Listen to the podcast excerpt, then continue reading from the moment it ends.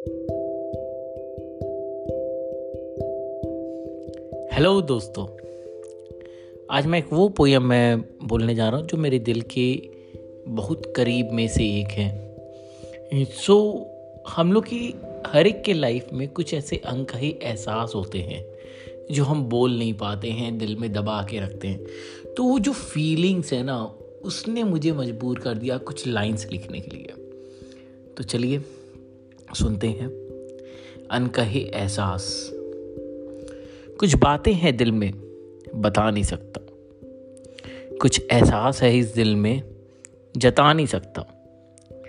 दिल में बातें तो बहुत होती है, पर दिल के हर उस ख्वाब को दिखा नहीं सकता।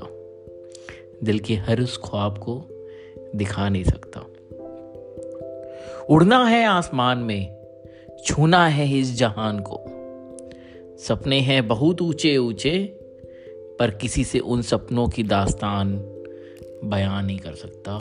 किसी से उन सपनों की दास्तान बयान नहीं कर सकता।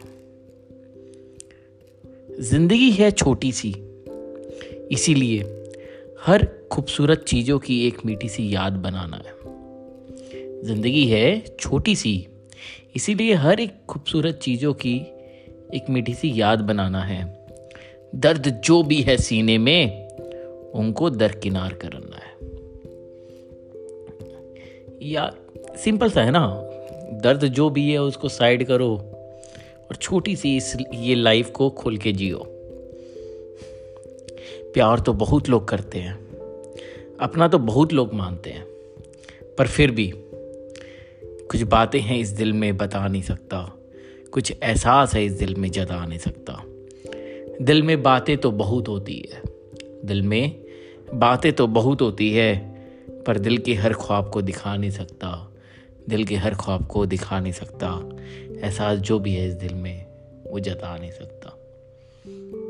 सो दोस्तों, कैसी लगी? ये उस अंक ही एहसास की वो फीलिंग्स है, जो मैंने लिखी है। हाथों में चाय और मौसम इतना सुहाना इस बेंगलोर में कि मज़ा आ गया ये लिखने के बाद।